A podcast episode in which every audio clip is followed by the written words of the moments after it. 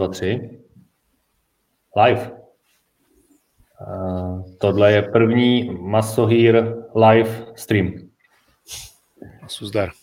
Masuzdar, čau. Uh, dneska to máme trošku speciální. Já jsem v Praze, Ondra v Hradci, každý tam, kde bydlíme a ani my se v tuhle dobu nějak moc extra nestýkáme, tak jsme si řekli, že si dneska dáme takový malý livestream, takový pokec a podíváme se na to, jak vlastně všechno to kolem Masohy vzniklo, takže to pěkně vezmeme od roku 2010. No a vlastně i pro nás to bude docela zajímavý si to celý projít, jak vlastně uh, maso začalo a uvidíme, na co všechno si vzpomeneme. Sami, sami nevíme, protože nás určitě něco napadne. Takže začneme 2.10. 2.10? Možná i 2.9 vlastně. 2.9. Dokonce.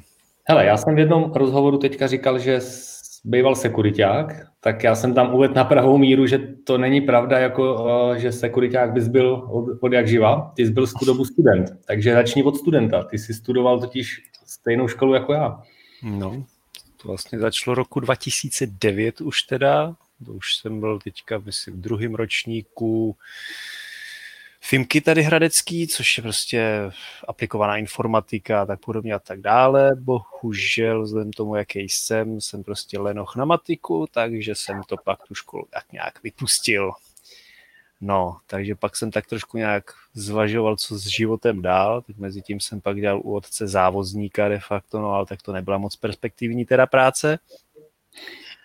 S čímž jsem dostal pak teda nabídku od naší drahé Macechy, která mě nabídla přes jejich eh, rodiče, který mají známí v Dánsku, který jsou spolumajitelé jisté eh, farmy šakáty v Jihoafrické republice, a nebo že bych mohl jet eh, do Dánska na nějakou farmu s mlínem.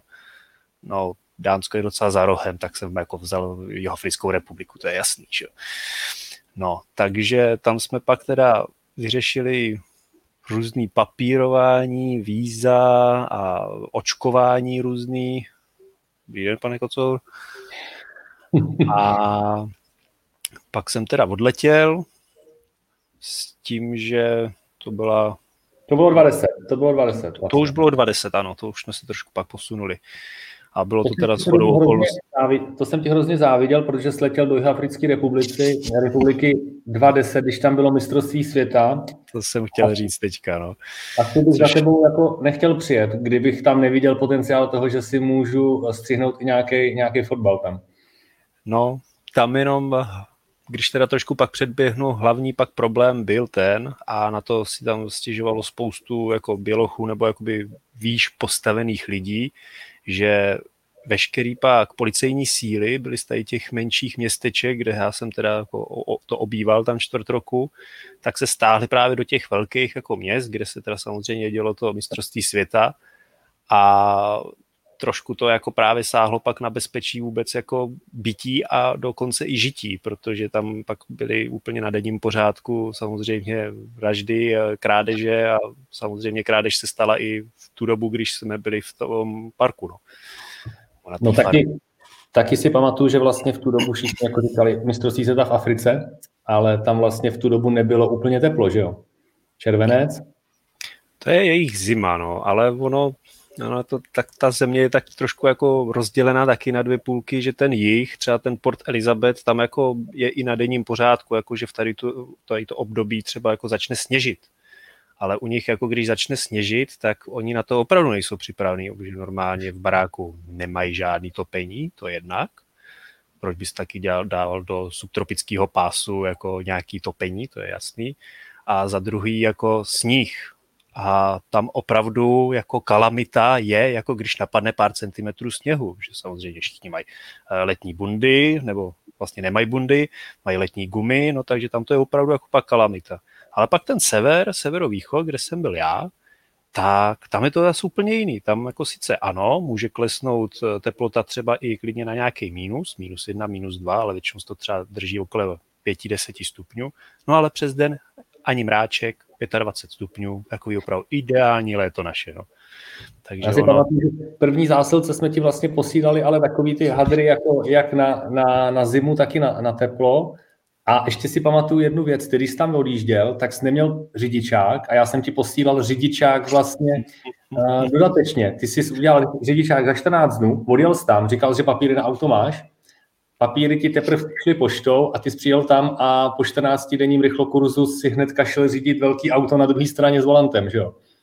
Jo, no, což mohl být trošku, což byl trošku problém, protože když se pak jako takhle narychlo učíte prostě v tom autě a pak sednete do auta jako na druhé straně, tak jako bylo tam jako vtipný, že jsem tam přišel do toho auta a teďka na mě koukal ten majitel, říká jako, tyhle, co blbneš? Jako, a já jsem seděl samozřejmě za volantem, že jo, protože jsem nečekal, že ten volant je jako na druhé straně, no.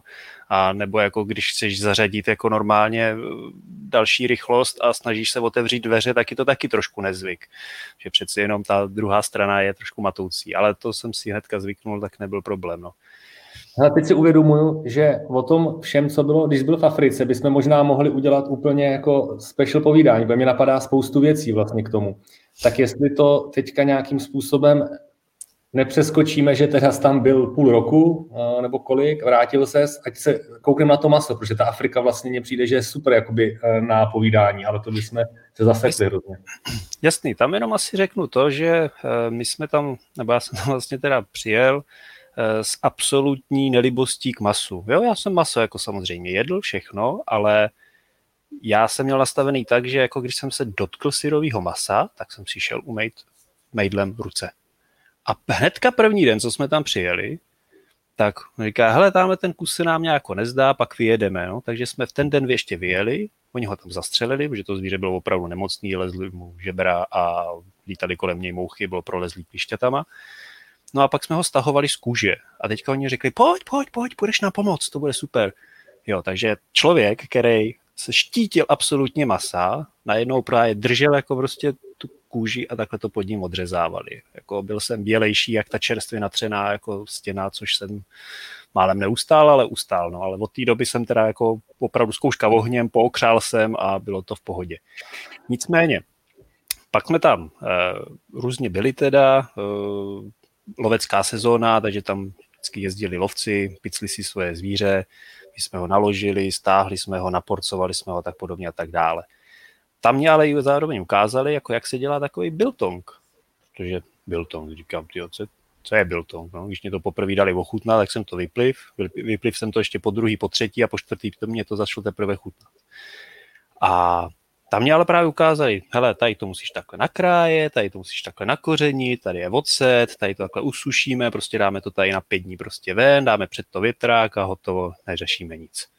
No a takhle jsem vlastně kčichnul k tomu, kčichnul k tomu Biltongu a pak, když jsme různě jezdili takhle po té Africe, tak ale stejně jako máme tady na každém rohu pekárny, řeznictví a podobně, tak tam mají Biltong shopy.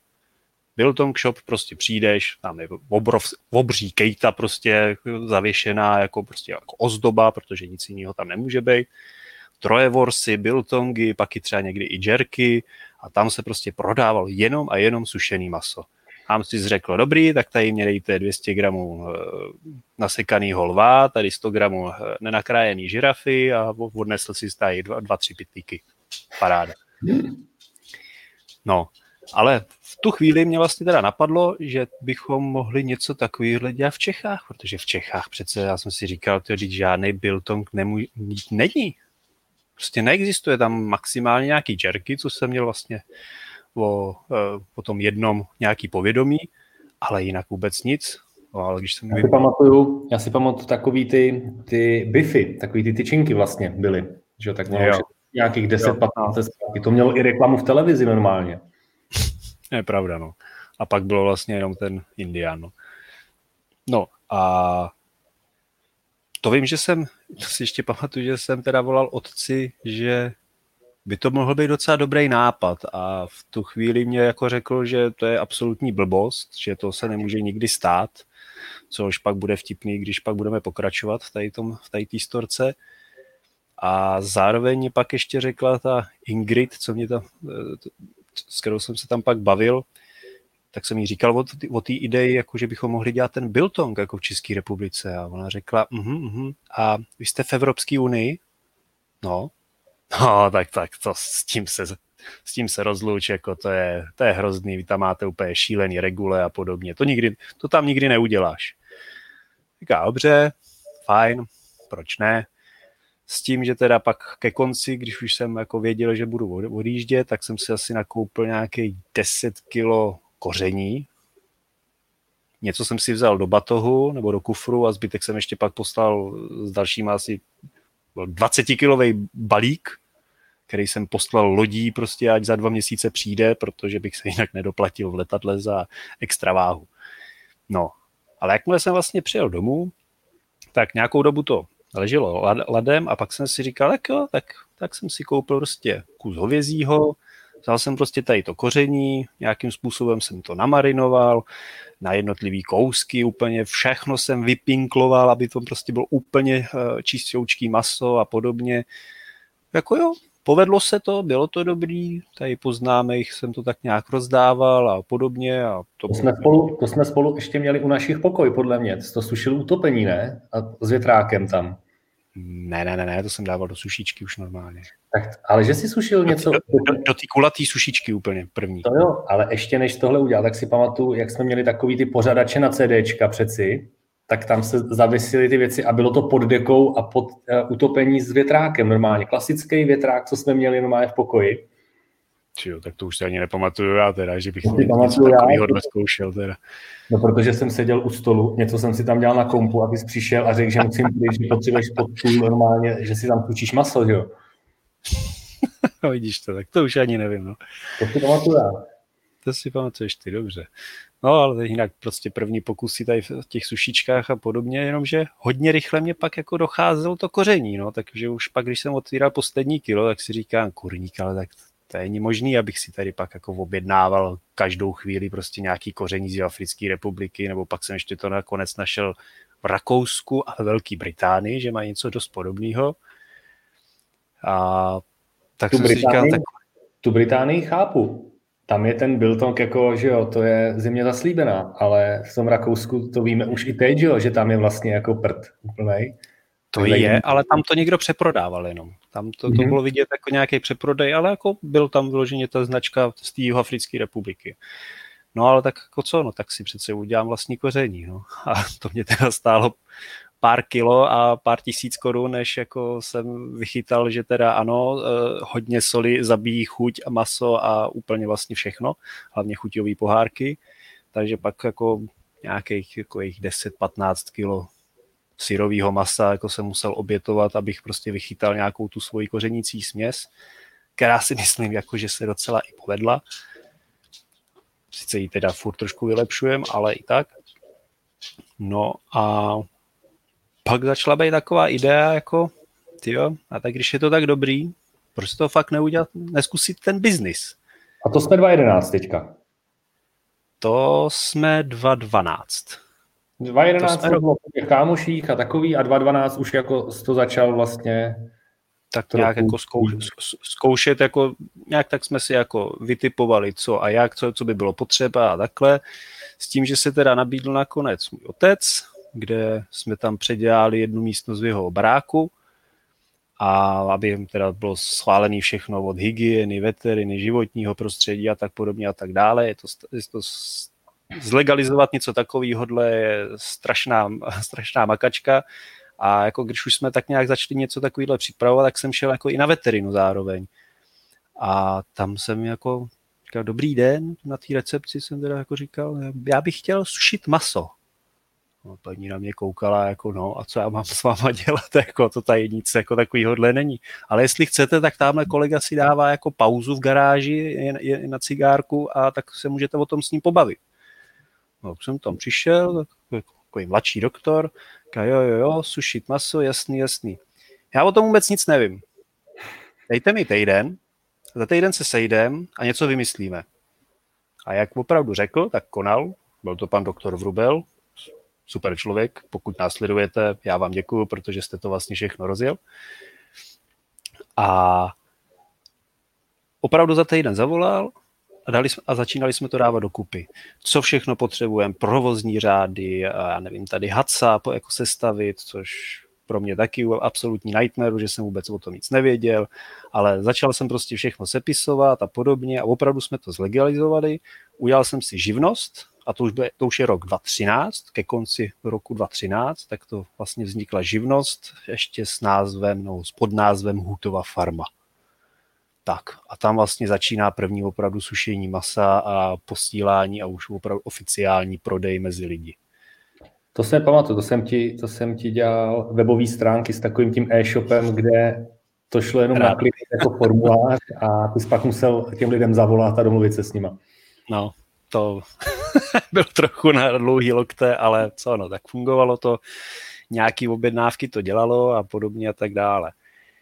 E, s tím, že vlastně pak nějaký ten rok vlastně, rok, dva to takhle fungovalo, nějako se to rozvíjelo, začali jsme jezdit na farmářské trhy, různě po akcích, snažili jsme se to dávat i do velkou obchodu, bylo to strašně náročný, protože já jsem samozřejmě mezi tím pracoval v nemocnici, tam na pozici No jako ten sekuriták, o kterým jsem mluvil. Ne, ne, ne, ne, ne, ne, vůbec jsem sekuritáka ještě ne, nemotej. Tam jsem ještě dělal vzadu vlastně na energetice a odpadové hospodářství, tam jsem dělal de facto technika.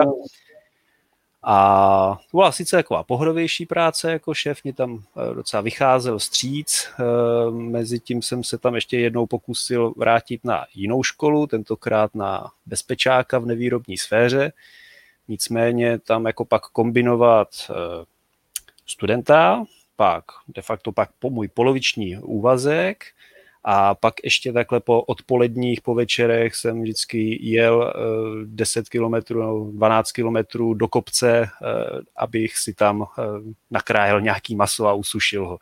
Takže pro mě to bylo docela jako na začátku dost velký zápřah.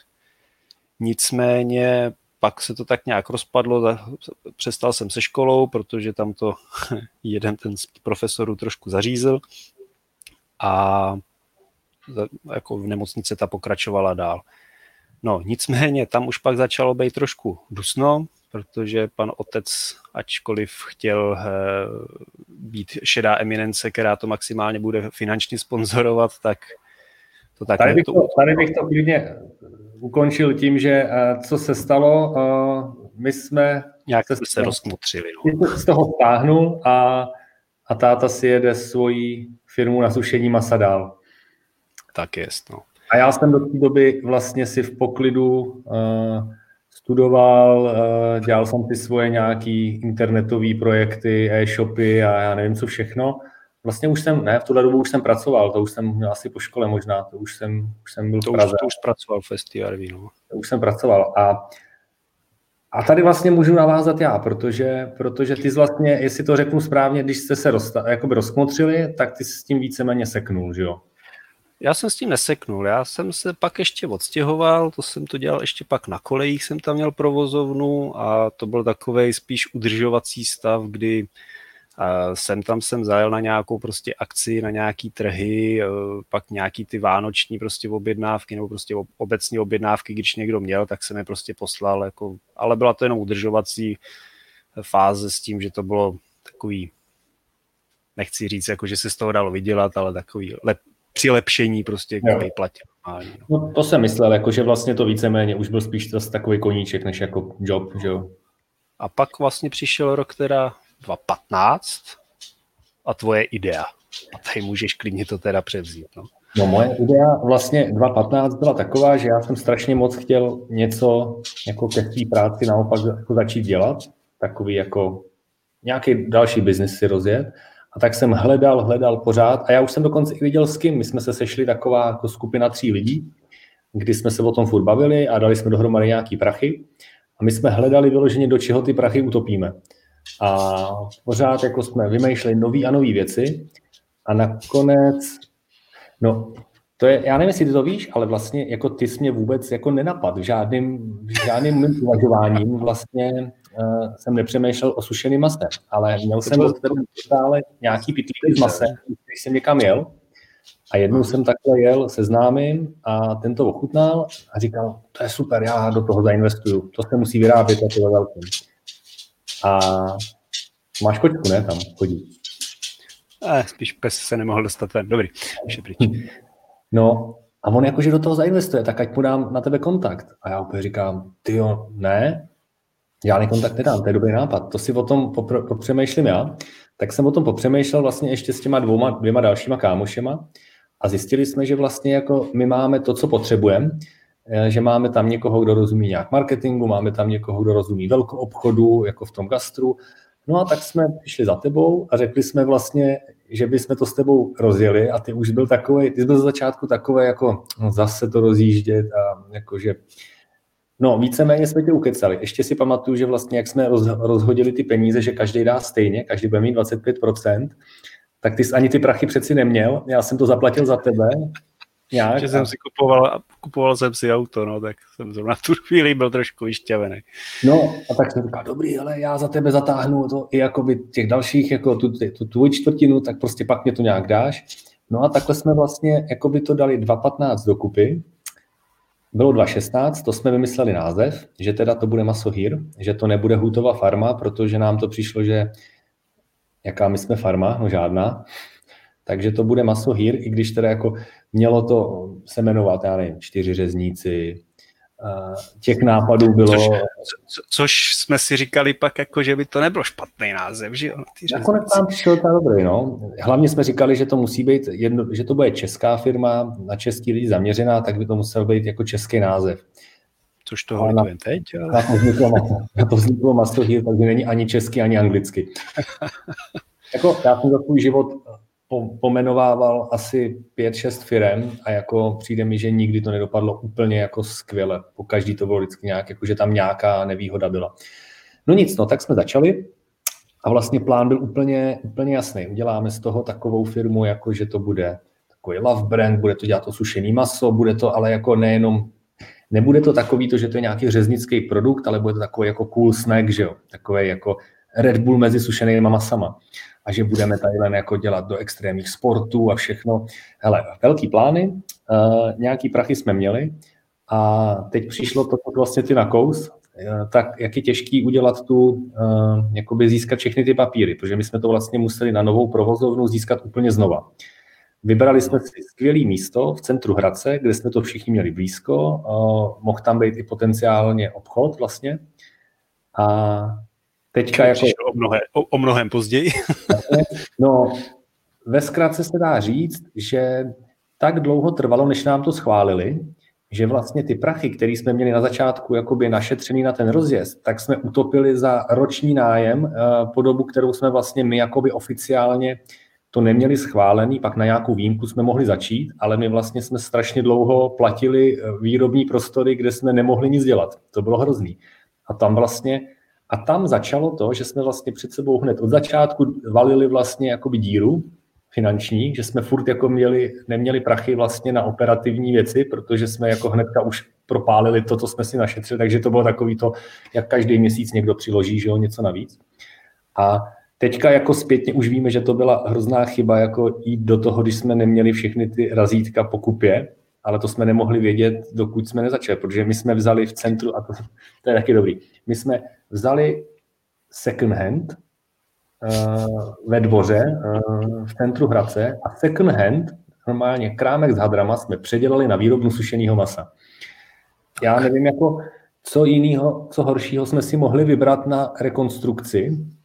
To je jak fakt udělat normálně, jak přeoperovat kočku na psa, jo. Prostě to jako to, to opravdu... Žádná voda nebyla vyvedena v životní prostředí, ty, ty se s náma vůbec nechtěli ani bavit, protože uh, najednou bylo nějaký uh, znečištění prostě uvnitř, jako cen, úplně v centru Hradce, najednou by někdo sušil maso. Oni to nechtěli vůbec slyšet. Oni říkali, ne, zaplatíte si tady rozbor vzduchu, prostě to jsou desetitisícové částky, pak, že máme udělat prostě biologický filtr, který stejně ani nefunguje.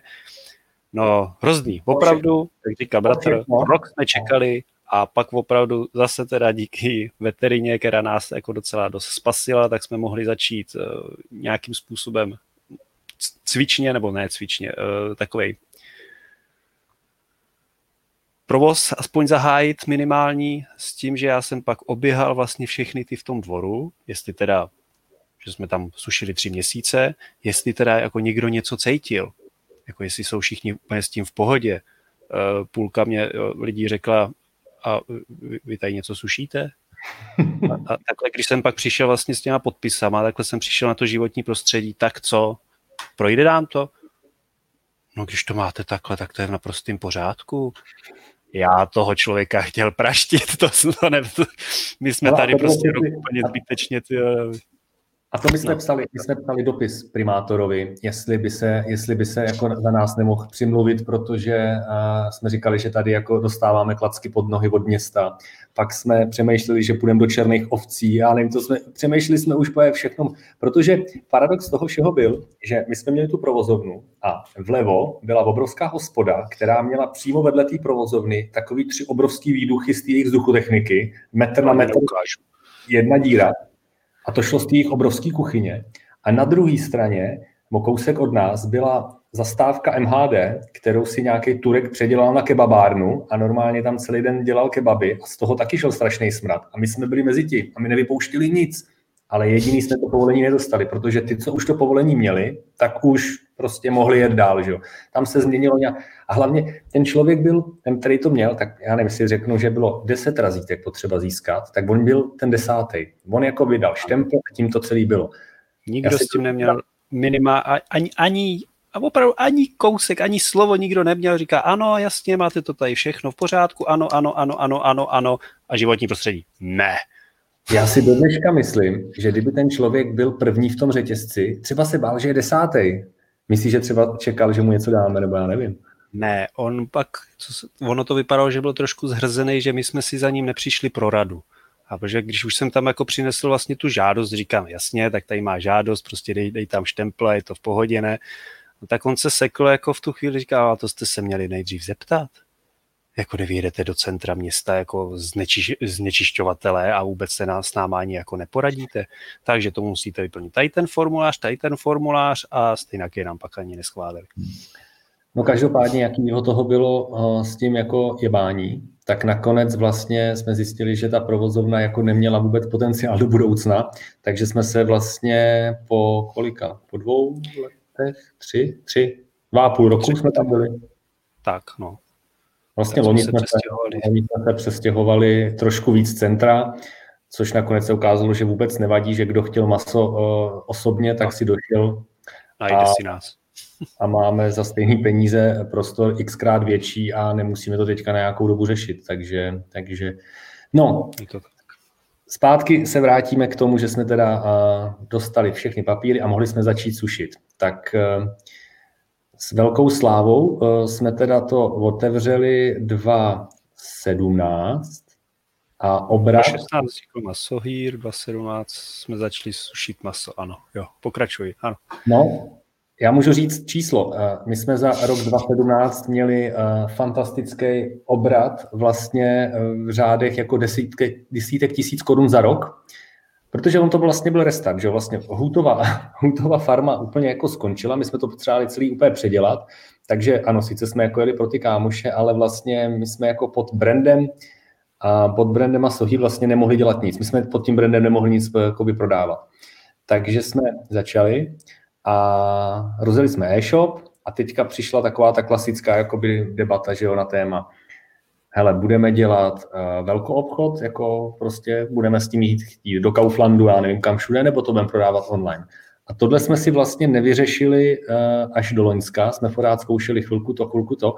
Dneska, když na to koukám, jako s čím my jsme šli třeba do všech těch řetězců, protože jsme oslovili, že jo, do Makra, nevím co všechno, jako teďka už jsme jako dost, si myslím, v dobré situaci a jako když vidím, jak jsme na tom byli jako před těma čtyřma rokama, tak vlastně si myslím, že jsme byli neskutečně drzí, že jsme do toho šli, protože Protože... To, by byl tak, to by byl tak neskonalý průser. To... Nebyl by to, to nebyl by to průser, ale nedoká, nedokázali jsme si představit, že by někdo přišel a řekl by, jo, tak nám začněte dodávat x tisíc balení každý měsíc. Tyjo, to, to... Protože to ještě totiž bylo v tu dobu tak, že sice jsme měli rozdělený ty role, byli jsme čtyři. Ondra vyrábí.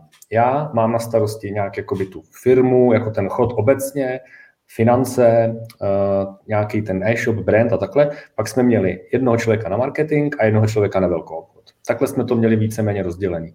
Mezi tím, každý, jak vězeň, po večerech musel lepit, uh, lepit uh, etikety na putlíky, protože když prostě nemáte prachy, tak nemůžete si nechat vyrobit 25 tisíc balení všeho jako dopředu a dát 100 tisíc do obalů, který třeba už nikdy nepoužijete, protože zkrachujete příští měsíc.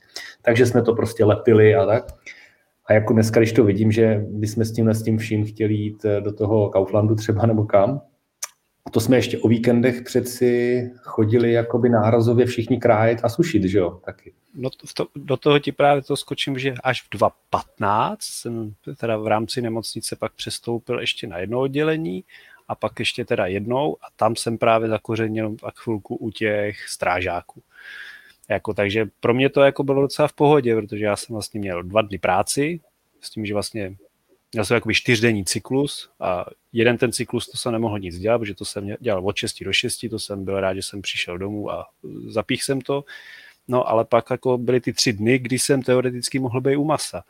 Ale furt to bylo strašně jako na prd, protože děláte normální práci a ještě do toho prostě jdete pak na 8 hodin do druhé práce, z který de facto jsem neviděl taky ani korunu. No. A byla to ta vlastně nech, nechci jako vás uh, ostatní jako nějakým způsobem to, ale byla nejnáročnější fyzicky. No, a právě no. a o víkendu vy jste jako sem tam pak přišli, když jsme věděli, že je nějaká větší objednávka, no tak jsme si objednali maso a šli jsme kraje všichni. No. Hmm. A já jsem do toho nebyl moc často v Čechách navíc ještě. Já jsem byl jako kvůli práci, jako svojí hlavní práci většinu času v Americe.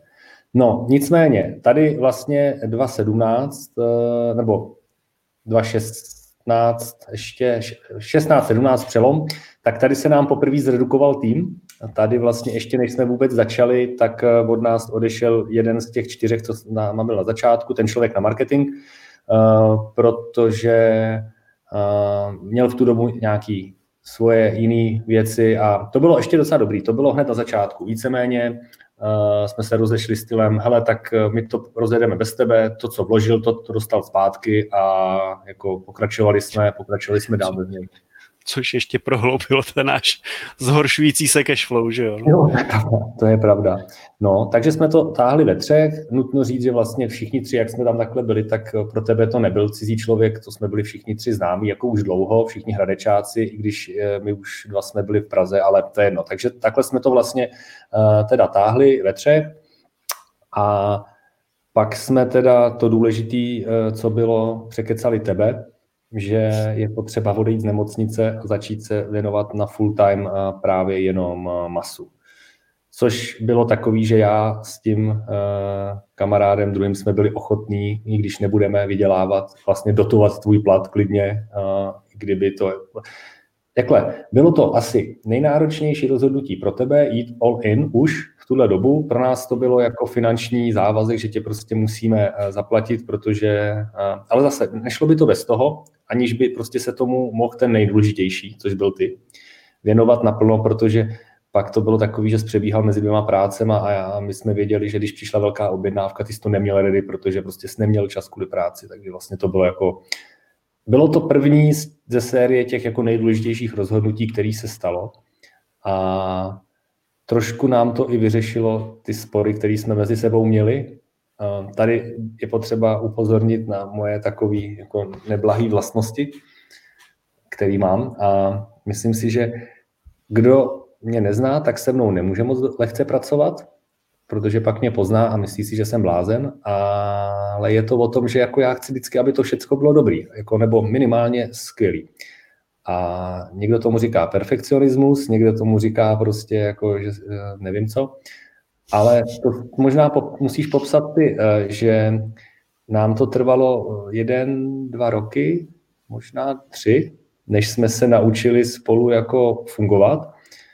A teď myslím, že jako už jsme dlouho neměli žádný problém. Vím, že tam byly dřív nějaký prokopnutý dveře, byly tam nějaké jako hádky, byly tam nějaký zprostý slova a že, že končilo. A to bylo taky kvůli ně, i někomu jinému a podobně, že jo, ale tam... Jo, ale jako nevím, to je prostě, já dám příklad, který jako možná ilustruje to, jako jaký jsem. Mě vadí, když prostě se do balíčku, který posíláme, dávají třeba takové jako kartičky, jakože děkujeme za, ná, za nákup, tak ty, ty kartičky se vyrábějí tak, že se vlastně dělá AR, kde jich je několik, nařeše se to na řezačce prostě, aby uh, jako se to udělalo co nejlevněji, dejme tomu. No ale tam je třeba na jedné straně takový proužek, který se musí odříznout taky, aby to vlastně na každé straně bylo přesně stejně široký. A mě dokáže úplně jako k smrti vytočit, když prostě vím, že někdo dostal tu kartičku a má ji jako ne, nerovně odříznutou, nebo nedej bože, že se řeklo, že kartičky nejsou, tak se to tam napsalo rukou. Což mně přijde, že už není jakoby tak jako kvalitní a tak to mě úplně jako dokáže rozlítit. Nebo spíš dokázalo, já nevím, jestli jsem vyměk, anebo už jako tyhle malichernosti nechávám jako bejt, protože vím, že uh, ono ne, lepší... já, jsem, se spíš naučil to buď dělat opravdu tak, jak to opravdu chceš, no, což je vlastně což, ale což je vlastně nejjednodušší.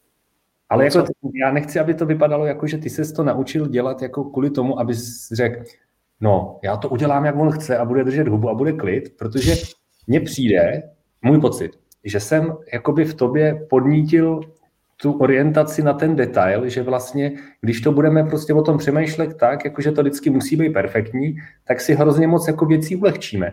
A jako já vím z poslední doby, že spoustu lidí, s kterými jsme něco dělali, jako maso, třeba nějaký externisty, co jsme měli, tak ty prostě během té doby, co s náma byli, ten perfekt, jako ten, ten fokus na ten detail prostě nezískali a já jsem z toho úplně jako rost a vím, že jsem si jako by mohl tobě postěžovat, jako že to takhle je a ty si jako řekl, no to by jako takhle nemělo být, že jo, a podobně a přijde mi, že už to vidíš podobně.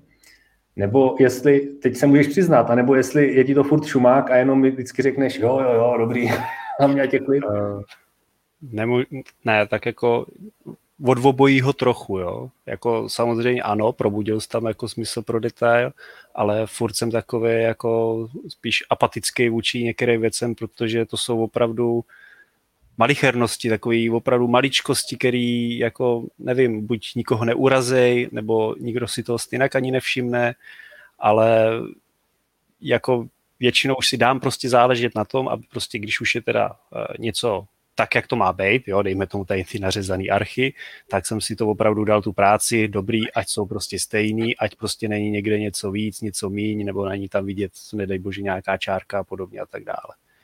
No každopádně díky tady té naší nebo mojí počáteční jako úplně eh, posedlosti tím, že to všechno musí hlavně dobře vypadat, se nám stala taková věc, že vlastně my jsme na povrchu vypadali, jak Bůh to nemáme jako úplně všechno vyladěný, a, takže nás oslovovala ty televize Prima, jestli nechceme sponzorovat nějaký jejich pořád a podobně. A my jsme pomalu neměli ani vychytanou výrobu, aniž by tam byl někdo full time. A to vlastně byl jakoby takový ten znak toho počátku, že na, přišlo spíš, nebo mě, a, aby to dobře vypadalo a úplně jsme jako kašlali na ten proces té výroby, protože jsme si mysleli, že to máme zmáklý, ale že jo, vlastně ono to začalo se rozjíždět a už to nebylo v takových objemech, jako když to dělal ty, že jo. Museli jsme si začít dávat pozor na úplně jiné věci.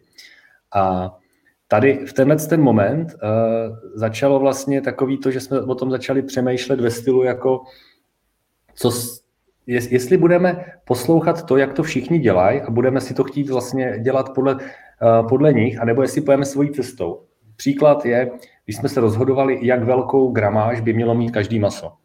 Tak jako Ondra měl zkušenosti z Afriky, tak já zase, eh, teda ne kvůli masu, ne ohledně masa, ale tak já zase moc dobře vím, jak to je se sušeným masem v Americe.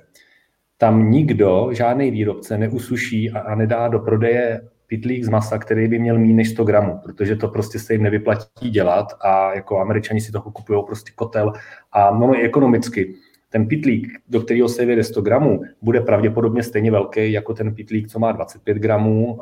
Práce hodit tam to maso dovnitř je vlastně prakticky stejná, takže jako vy můžete zabalit jedním úkonem třikrát větší várku. Jenomže v Čechách dělali lidi 12 gramovky, 20, maximálně 50 gramů, někde měl 100. No tak jsme se přizpůsobili tomu trhu, aby jsme se i cenově nějak jako začali. A hrozně jsme si tím jako nasrali do hnízda, protože jsme měli 25 a pade. Teďka máte malou výrobu, musíte řešit ty obaly pro každou gramáž. No bylo to hrozný. A vlastně až loni jsme řekli, hele víš co, kašlem na to, uděláme si jednu gramáž, která vyhovuje nám a ne lidem a bude z toho mít vlastně profit každý, protože my budeme mít jednodušší výrobu, lepší obaly, můžeme to prolevnit, že jo, a všechno to bude jako mnohem jednodušší. Ale ze začátku jsme nebyli moc jako odvážní. Podle mě jsme dělali všechno, aby jsme se zalíbili jakoby tomu trhu a až postupem času jsme řekli, hele, takhle se to nedá dělat a budeme to muset dělat taky tak, jak to vyhovuje nám, protože hold nemůžeme jako si dovolit eh, dělat všechno podle toho, jak se to líbí ostatním. No, že tam byl vlastně problém, tak v tu chvíli, co, tyjo, my jsme měli hovězí originál, hovězí čili, že jo, pak krutí originál, krutí čili a vlastně pak jsme i přidali ještě toho jeleního originál jelení čili. Takže to bylo šest druhů. No a těch šest, šest druhů jste měli vlastně ještě rozdělený na dvě sekce, protože něco bylo 25 a něco bylo 50. Takže já jsem musel pak vyrábět tak, aby bylo furt něco a teďka máte prostě plný foch toho sušeného masa a teďka si říkáte, ty no, a podle čeho já mám udělat to, že jsme to hlavně dávali na malou obchod, prostě přes e-shop a teďka, tyjo, co já vím, jako třeba za týden si tady objednají lidi tři kartony a tím pádem nebudu mít tady 50 gramovku.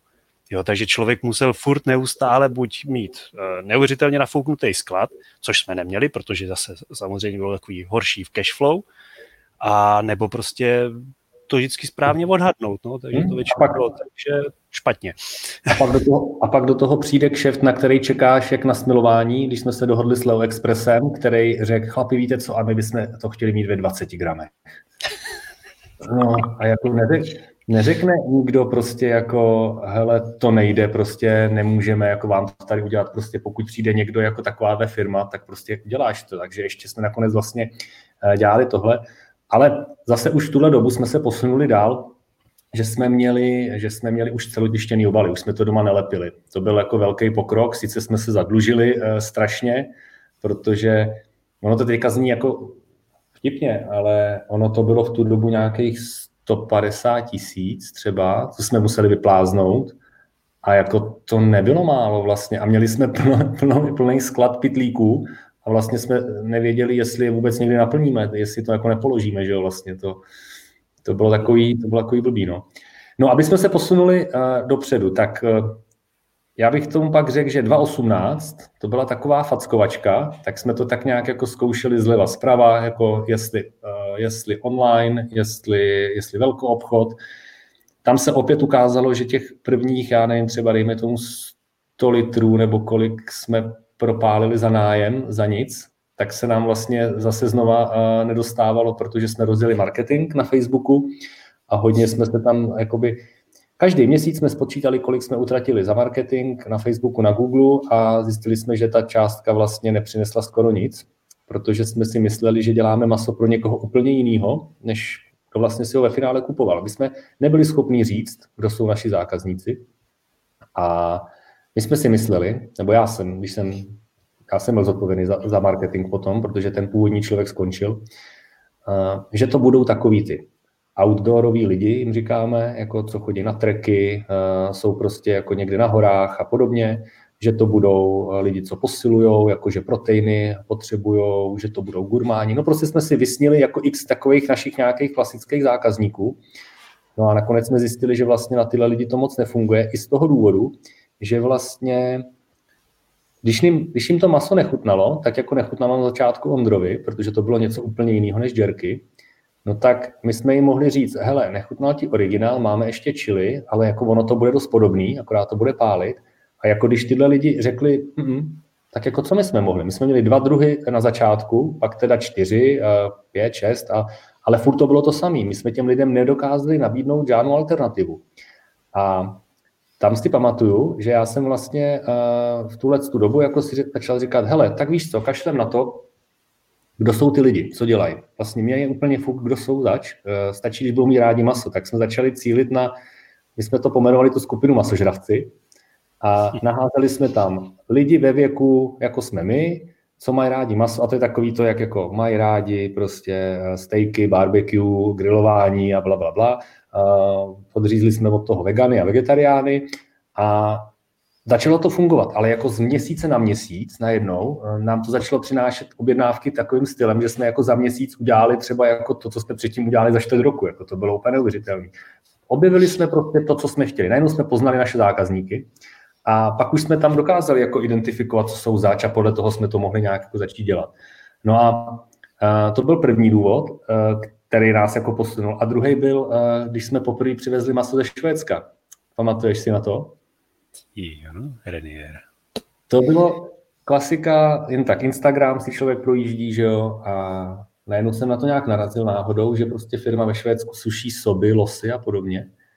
A tak jsem jim napsal, oni jo, jasně, klidně dovezem, to není problém. Tak jsme koukli na cenu, tak nám spadla brada, protože jako jestli nám do té doby někdo říkal, že prodáváme 25 gramů za 60, za 59 korun, takže jsme jako drahý, že to je moc.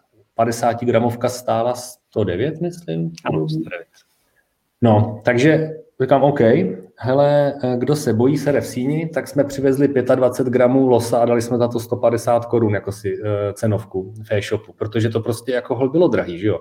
Ještě my jsme toho objednali málo, platili jsme poštovný, že jo, vlastně, a cena byla nějaká jiná. No prostě ono to nevycházelo úplně skvěle. No jako, jako rozdíl byl asi 20 korun jako mezi naším a jejich e-shopem. Jenom no to, já, já to myslím tak, jako, že ono to maso ve výrobě je drahý, oni ho prodávají za ty peníze taky tak, ale na naše poměry to bylo prostě jako plně šílený, kolik to stojí. Pak když jsme zjistili, že tohle maso se ve Švédsku, ve Finsku prodává na benzínkách za 230 korun pitlíček, 25 gramový, no tak jsme zjistili, že vlastně ta kvalita něco stojí. No, no ale jsme dali 60 dali, dali, dali jsme to do shopu, jakože jednou za čas tam dáme nějakou takovouhle specialitku, aby jsme nepřicházeli o ty lidi, kteří třeba to naše maso nemusí. Protože jsme věděli, že budeme jediný, kdo bude mít sušený losy a soby. Tak já nevím, kolik to bylo. Dvě hodiny, tři hodiny, než to zmizelo celý? No, tjo, kol- to bylo nějak po sto kusech, jsme to nějak objednali, jenom toho soba a losa, myslím. Třeba na začátku. A zmizelo to prostě jako za pár hodin. Pak jsme objednali víc, už to tam bylo pár dnů, ale víceméně jsme zjistili, že to asi nemůžeme jako přestat prodávat, protože to prostě jako lidi chtějí ochutnat, minimálně ochutnat. A bylo to, asi není v naší nabídce jiný maso, který by bylo víc jiný než to naše. Jako. Ten Renier je hodně jiný. Jako. Tak to samozřejmě. No. Tak přece jenom minimálně je to jerky. No. A v tu dobu ještě naše maso bylo vlastně ani ne jerky, ani byl to, byl to jertong, jak říkáme někdy. Ale tohle si zapamatuju. Já to dopovím s tím Renierem a, a řekneš potom hnedka s tím sušením, jak, jak jsme vlastně nebyli úplně jako 100% byl tam. No, rozhodli jsme se, že teda asi nějaký takovýhle maso vozit ze zahraničí by bylo fajn, tak jsme si řekli, že si přivezeme Biltong, který je přesně stejný, jako by měl být ten náš, aby jsme koukli nebo ukázali lidem alternativy. Uh, tak jsme našli Gloucester Biltong, který byl uh, super, nebyl vlastně ani tak byl o něco levnější, nebyl tak drahý, stál o něco méně trochu, uh, protože to hovězí je prostě levnější než sop nebo los. Bylo a, 40 gramů, že? A bylo to větší trošku teda, takže jako, ale pořád, větší balení, nižší cena. Prostě ten uh, sop vychází takhle dráž. No. no ale už to bylo, že jsme vlastně ty dva druhy tam nechali v tom shopu na furt a zjistili jsme, že to je docela dobrý to tam mít, protože těm lidem vždycky dokážeme dát alternativu. A pak jsme začali brát další a další, už si nepamatuju ani vlastně to pořadí, jak to šlo, to máme někde napsané na webu. A tím jsme se jakoby uklidnili trošku v tom, že jsme věděli, že nemáme všechny ty věci sazené na tu naší kartu jednu, na to naše maso, že i ty lidi, který chytneme na to, že jsou to masožravci, už jsme začali jako k té komunitě tak promlouvat, takže tam možná zůstanou kvůli tomu jinému masu. No a v tu dobu jsme vlastně se začali na to naše maso soustředit, aby jsme ho opravdu ještě posunuli dál, protože jsme měli furt takový jako výrobní dluh nebo technologický dluh, že jsme vlastně ho ne nedokázali, my bychom to dokázali, my jsme ale nevěděli, jak ho máme sušit v těch našich podmínkách tak, aby to bylo jako v Africe a neměli jsme na to technologie, neměli jsme na to věci.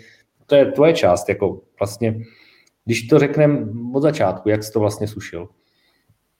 Tak úplně první sušení, jak jsem říkal, probíhalo prostě v těch klasických kulatých sušiček, který asi snad každý zná.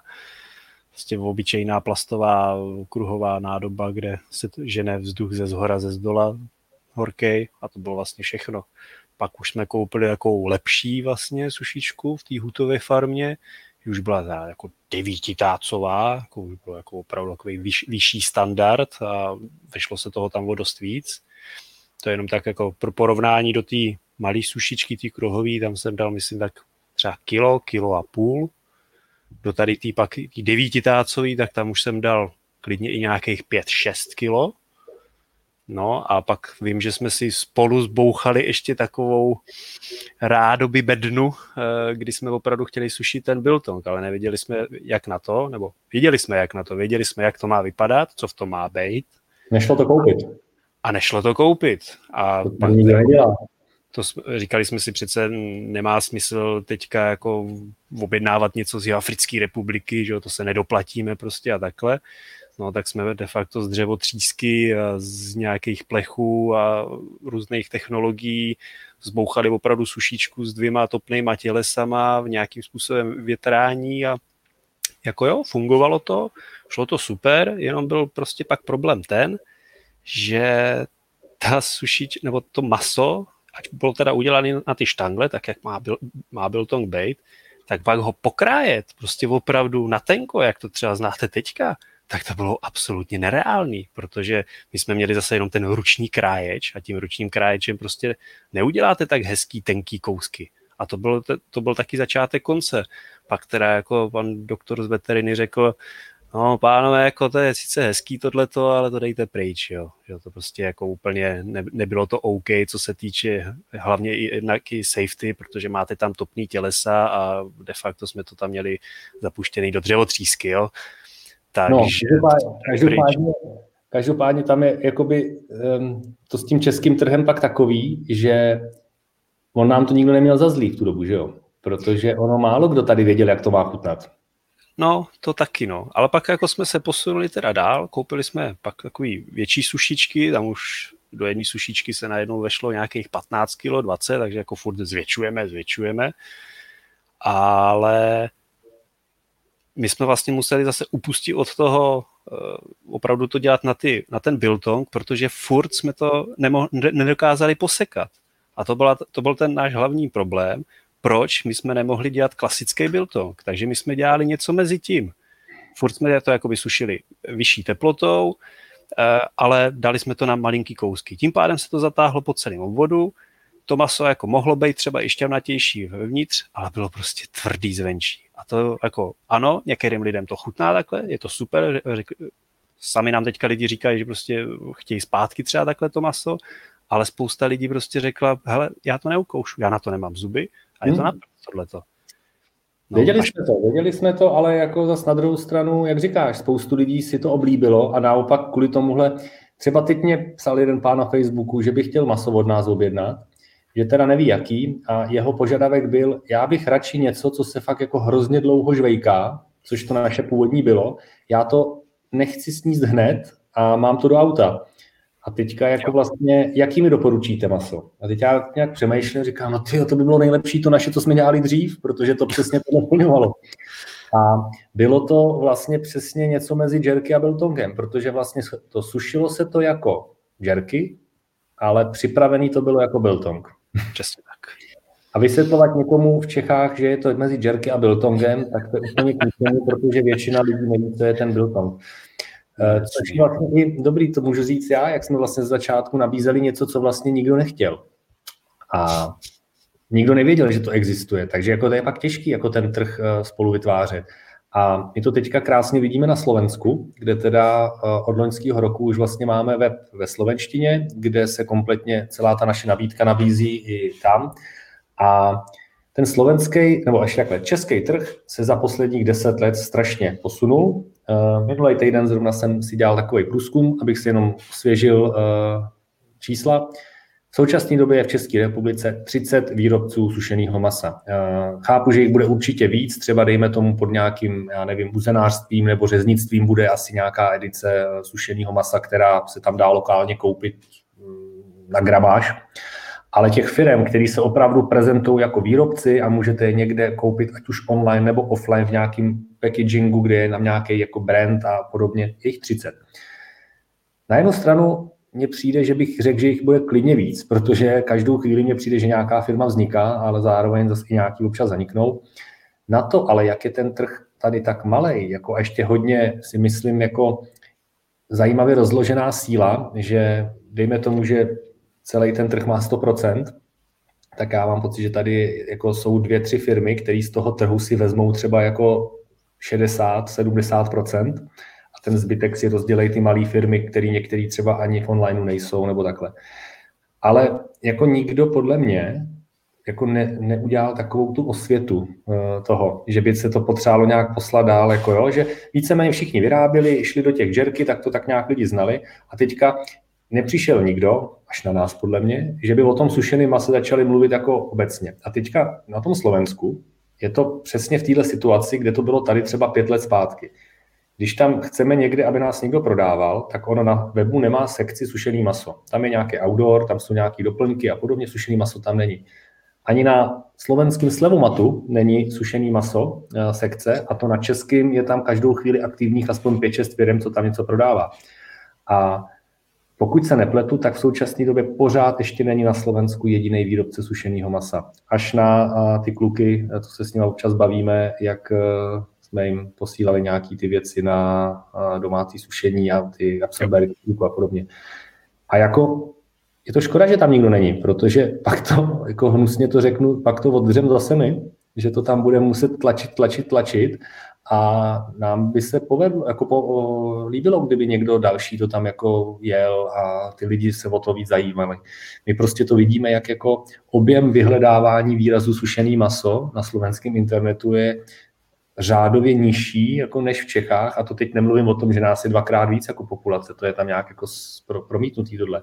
Hold prostě ten trh je menší a ještě se tam jako nedostal třeba. Což bude chvilku trvat a musíme holci k tomu nějak najít cestu a e, my teďka máme naše maso, jerky, biltong, drevors, máme víc druhů, mluvíme o tom, aby jsme lidem vysvětlili, jaký jsou ty druhy.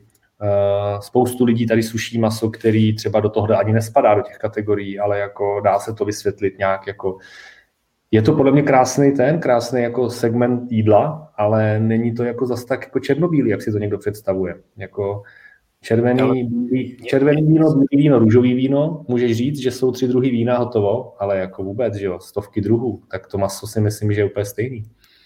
No, mně se líbí, jako, že teďka nám lidi začali prostě posílat jako svoje výtvory, jako to je super, jako když, páně tamhle z farmy přinesl sušenou ovci, tamhle zase nám udělal čip, čipotlet, nám přišlo hovězí, jako jako ty lidi umějí, jako a jsem strašně rád, jako, že se s náma chtějí o tom jako vůbec podělit, to je parádní, jako teď tohle, tohle jako kdybychom si řekli před čtyřma, nebo nedej bože před sedmi rokama ještě s hutovou farmou, že tady najednou lidi budou mluvit o sušeném mase a že si ho budou vyrábět doma, to by mě ani nenapadlo. Jako.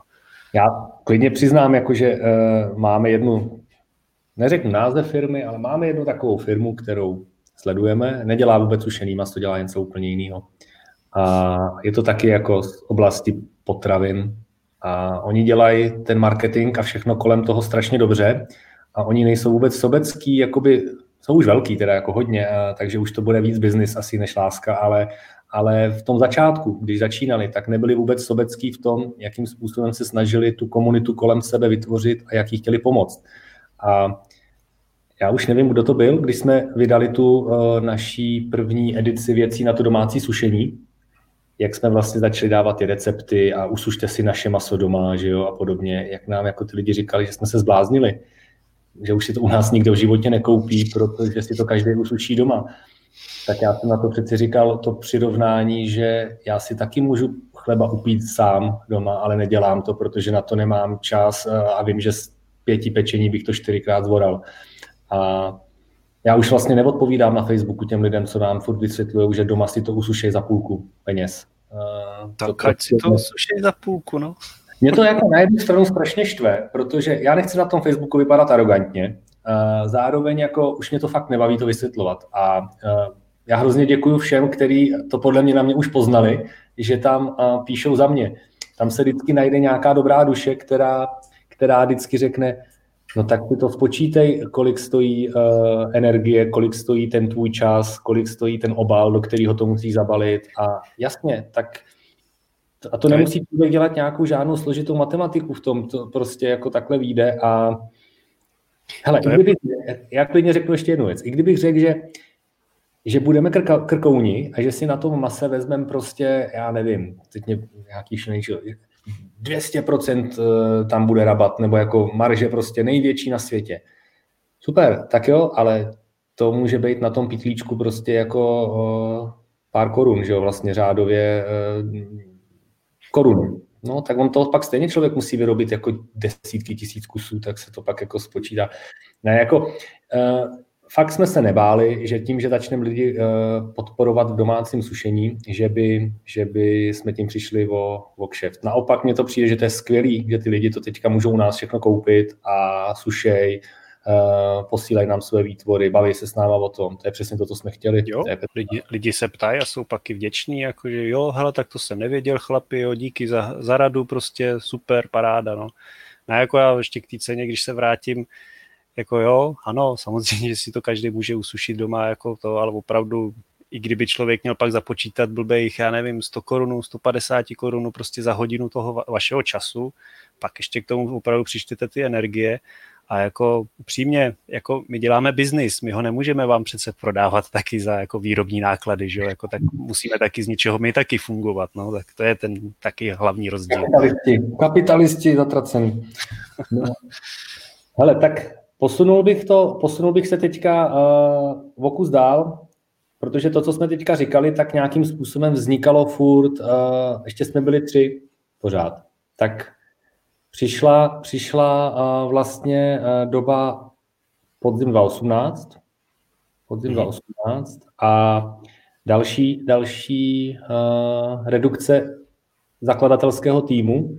Odešel uh, náš kolega, co do té doby měl na starosti velkou obchod, protože jsme zjistili, že vlastně ten velkou obchod, že na to ještě pořád není, není správný čas v tu dobu. Uh, my jsme se teda vlastně rozhodli, že ho vyplatíme, eh, že půjdeme dál s Ondrou 50-50. Mezitím už jsme měli ještě potvrze, eh, posílenou story o rodinném biznisu tím, že vlastně se k nám jako zaměstnanec přidal náš bratranec, který jako jediný z nás má vzdělání z oboru, protože vy vyučený kuchař číšník, jinak my jsme vlastně ajťáci. Já jsem uh, to IT dostudoval, ty ne, ale víceméně jsem se tomu do Loňska furt věnoval. Takže jsme tam získali konečně někoho, kdo s tím nožem fakt umí ze školy. Já jsem teďka po šesti letech, už to teďka je, tak jsem oficiálně už jakoby uh, vyučený vlastně řezník. Já už můžu jít dělat normálně tam, kdyby někdo chtěl uh, řezníka v obchodě, tak já ho můžu jít dělat. I když nejsem vyučený, ale tím už jsem, už, už jsem, už mám šest let praxe, tím pádem jsem vyučený řezník. Jo, No, každopádně jsme teda se eh, s kolegou rozloučili a my jsme vlastně sadili všechno na online. Jo, kecám, kecám, ne, vůbec, vůbec. My jsme, my jsme vlastně loni najmuli ten velkou obchodní tým, no k tomu se dostaneme pak. No, víceméně jsme si řekli, že v tom budeme sami dva s Ondrou. Takže z toho bude rodinný biznis 50-50 a je potřeba se nějak jako tomu začít věnovat. Takže jsme si to rozhodili prostě půl na půl, Ondra výroba, uh, Převzal si z hodně administrativy, za to ti děkuju. A, Dík. ale tak třeba jako důležitý bylo, že to už pak jako, že jo, už, už jsme měli účetní, už, už jsme takovéhle věci neřešili. Vůbec se začalo, vůbec se začalo kolem nás najednou pohybovat docela dost lidí, protože jsme zjistili, že to nejde zvládat jako uh, sami, že jo, jako... Ve dvou lidech fakt ne, no. No, ale tak jako, tak to byl nějaký logický, logický postup dál. No, a tak pár dobrých měsíců přeci bylo, 2018, eh, eh, jsme dobře zakončili rok, eh, zrostlo nám to o desítky, sto, o stovky, to byly o stovky procent meziročně, jsme se posunuli a teďka najednou, tyjo, máme peníze, tak co s tím budeme dělat, jako, jako ne, že bychom si chtěli něco koupit, ale jako do čeho to zainvestujeme, aby jsme se posunuli dál, tak jsem říkal, teď uděláme ten velký obchod. Tak jsme, tak jsme najmuli velkou obchodní tým, dva obchodáky jsme dali, všechno jsme to vrhli na jednu, na jednu kartu vlastně zase. Mezi tím měl ten online, že jo, taky. No a začali jsme dělat velký obchod, jak, jak, jak zběsilí. Tím jsme vlastně skoro prožrali všechny ty peníze, protože jsme zjistili, že ještě furt ne. Ještě furt na to není čas.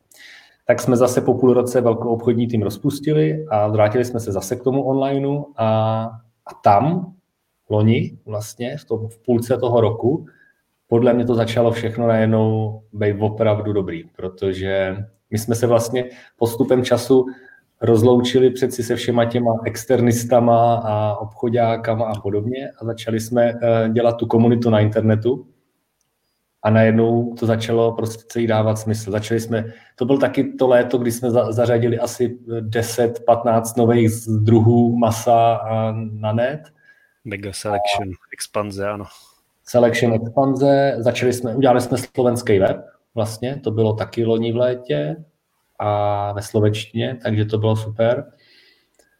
A pak přišlo, přišlo to YouTube, no, eh, který jsme furt nechtěli, nebo ty jsi nechtěl, já jsem chtěl, ale viděl jsem Já jako doteď si myslím, že kdyby jsme to neudělali loni, to, že jsme začali natáčet ty videa, jako úplně na, na, na punk, prostě první video na telefon natočený, tak bychom se podle mě jako dopředu tak rychle neposunuli. Já si to myslím, že ty videa fakt pomohly šlo to víc do povědomí, no. Hold lidí prostě sledují videa, ať už prostě na druhém monitoru, nebo jen tak prostě, tak jo, YouTube, Facebook, to má to strašně mocný, no. Jako to asi bylo dobrý, no. No a teď jsme, a teď jsme uh, tam, kde jsme, máme vlastně třetí shop. Otevřeli jsme minulý týden, už 14 dnů zpátky, mezinárodní shop uh, pro celou Evropu protože jsme zjistili, že to, co děláme tady v Čechách, tak vlastně nikdo jiný v Evropě nedělá, nebo aspoň ne na takový úrovni, jak bychom chtěli, aby se to dělalo. A sušený maso uh, jede dál a dál a asi bych neříkal to, co všechno chystáme, to bych si možná nechal na nějaký další video. Takže, takže za ten poslední rok si myslím, že už to začíná být konečně tam, kde jsme to chtěli vždycky mít a vlastně plány, s kterými jsme do toho šli v tom roce 2016, tak si, my jsme si mysleli, že se ty plány stanou tak, jako že to bude takhle, jak je to teď. To jsme si mysleli těch 2016. A myslím si, že kdyby to bylo v tom 2016 tak, jak je to teď, tak by to asi se dalo dělat tak, jak jsme si to plánovali, ale nikdo nečekal, že by to čtyři roky, čtyři roky trvalo, než se tam dostaneme. Hold, tam taky musíš vzít v potaz, že většinou takovýhle firmy pak eh, buď masivně zainvestují, nebo někdo do nich zainvestuje. My jsme v tomhle tom zatím měli prostě ve vlastním, že jo. To je pravda, no. Všecko jsme to, všecko jsme to od, odtáhli sami, no. Což já to ale beru jako obrovskou devízu, že uh, to máme... Furt, furt fungujeme z vlastní kapsy ještě, jako no, tak... No to jo, tak teďka už jako fungovat můžem, ale jakože jsme nemuseli se vzdát ničeho no. a vzdát je to na, naše firma. To je, to je pecka. To je dobrý. A já se hrozně těším na ty, na ty plány, co teďka máme. To musíme pak dát nějaký eh, video příští, já bych to klidně jako řekl, už jsme to ve, ve skupině, co máme, Klub Masohýr na Facebooku, eh, kam se klidně můžete přihlásit, vás tam vpustíme. Eh, tam jsme to už nakousli nějaké věci, tak na to se, na to se těším. No, takže 2.11 až 2.20, na dvě části bych to rozdělil. 2.11 až 2.16, to je tvoje one-man show, to jsi to prošel, 2.9 vlastně. Eh, výsledkem bylo eh, to, že to vygenerovalo jednu firmu na sušený maso, kterou si rozjel táta náš. To já jsem to chtěl, já jsem to dneska chtěl říct, protože nás se na to pár bystrých lidí ptalo, jak je možný, že jsou poměrně blízko vedle sebe v jednom regionu dvě firmy na sušený maso a obě vlastní někdo stejného příjmení. Který není úplně moc typický v České republice. Tak uh, jsem říkal, že to taková náhoda není, ale no comment. A dneska jsme dali koment, který je asi maximální koment, který k tomu kdy dáme. Nemá cenu se v tom nějak jako hrabat. Co a, a 2016, 2016 eh, cesta od výrobce sušeného masa k někomu, kdo má takový jakože marketplace s masem sušeným. A přijde mi, že už není moc cesta zpátky, jakože v Čechách už jako nemůžeme říct, že už jako nebudeme dělat to, co děláme. Tady už to hold máme rozdětý takže my o tom sušeném mase jedeme jako hodně ze široka. To ne, teď už se nás spíš lidi ptají, kdy už bude zase naskladněný tady to maso. jako, je to dobrý.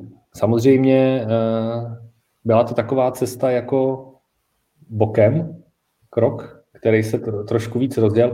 Nás samozřejmě furt těší, že eh, čísla jsou takový, že na tom našem shopu, nebo shopech všech, co máme, tak se nejvíc samozřejmě furt prodává toho našeho masa, to vyrábíme my. Je to furt jako dominantní. To ostatní z Evropy, co vozíme, tak není, není takový objem, což nás těší, protože to vypadá, že lidi furt kupují radši to naše maso. Ale, ale budeme rádi, když budou kupovat všichni všeho víc. ale jak, jak říkáme, že jo, tak pro každýho je tam to sušený maso jako speciálně dělaný proděj, no tak pokud to bude tamhle Renier, tak ať je to Renier, pokud je to to naše maso, tak je to to naše maso. Ale pro každýho je prostě sušený maso udělaný. Jenom ho musí najít to správný. jo, jako dá to, dá to práci. Jako já bych hrozně rád tam dal nějakého eh, chatbota, který by ti, který by ti napověděl. Eh, jo, jako základní se Průvodce. Průvodce, no, takovýho. To by bylo hmm. No, já mám pocit, že ta naše historie je taková, že ze začátku to šlo strašně pomalu. Jakože vlastně každý rok se stala jedna věc. Hmm. Do nějakého toho. Fakt to jo, no. Až do roku 2017 se stala vždycky jedna věc. A teď, když to vezmu, co se stalo třeba za čtyři měsíce tohohle roku, tak se toho stalo strašně moc a No, jako neuvěřitelný, jako okolik se to pak... Takže se omlouváme, že ten konec toho povídání byl možná takový hodně zhutněný, ale ono jako tam vlastně toho bylo opravdu strašně moc, no. Jo, koupili jsme vlastně řezačku, začali jsme dělat biltong, teď máme objednanou sušičku, tam toho no, hlavně, ještě... Hlavně, hlavně kolik, těch, kolik toho zboží jako ty, tam teďka, teďka je. Vlastně, když, když si to vezmeš teda, že z těch když to vezmu z hutové farmy ještě, jo, tak, eh, nebo ze začátku masohýr, dejme tomu, tak ze, byly dva. Jeden, na začátku byl jenom jeden, jenom originál. Prostě hovězí originál a hnedka jako v zápětí jako přišlo hovězí čili, ale prostě ze začátku de facto byly dva produkty. A kolik jich je teď? Jo, tak eh, no, jako když budeme brát všechno, co na tom shopu je, jako že i varianty typu, že jsou tam krabice a takovýhle, že jo, tak... To nemyslím, to nemyslím, ale máme tam nějakých přes 60 druhů vlastně sušený no. masa. Každý druh, jako co se týká typ masa a příchuť, tak jako nějakých 65 tam bylo, než, no, jako tak, my jsme to říkali oni, bude stovka prostě, no, tak je to teď jenom na naší, ne lenosti, ale na naší jako vytíženosti, jak rychle tam můžeme přidávat ty nové druhy. Je to, ono to trošku vždycky zabere času, to tam všechno přidat, obsat si to. Ne každý nám k tomu dá ty texty. Teď to musíme napsat česky, slovensky, anglicky.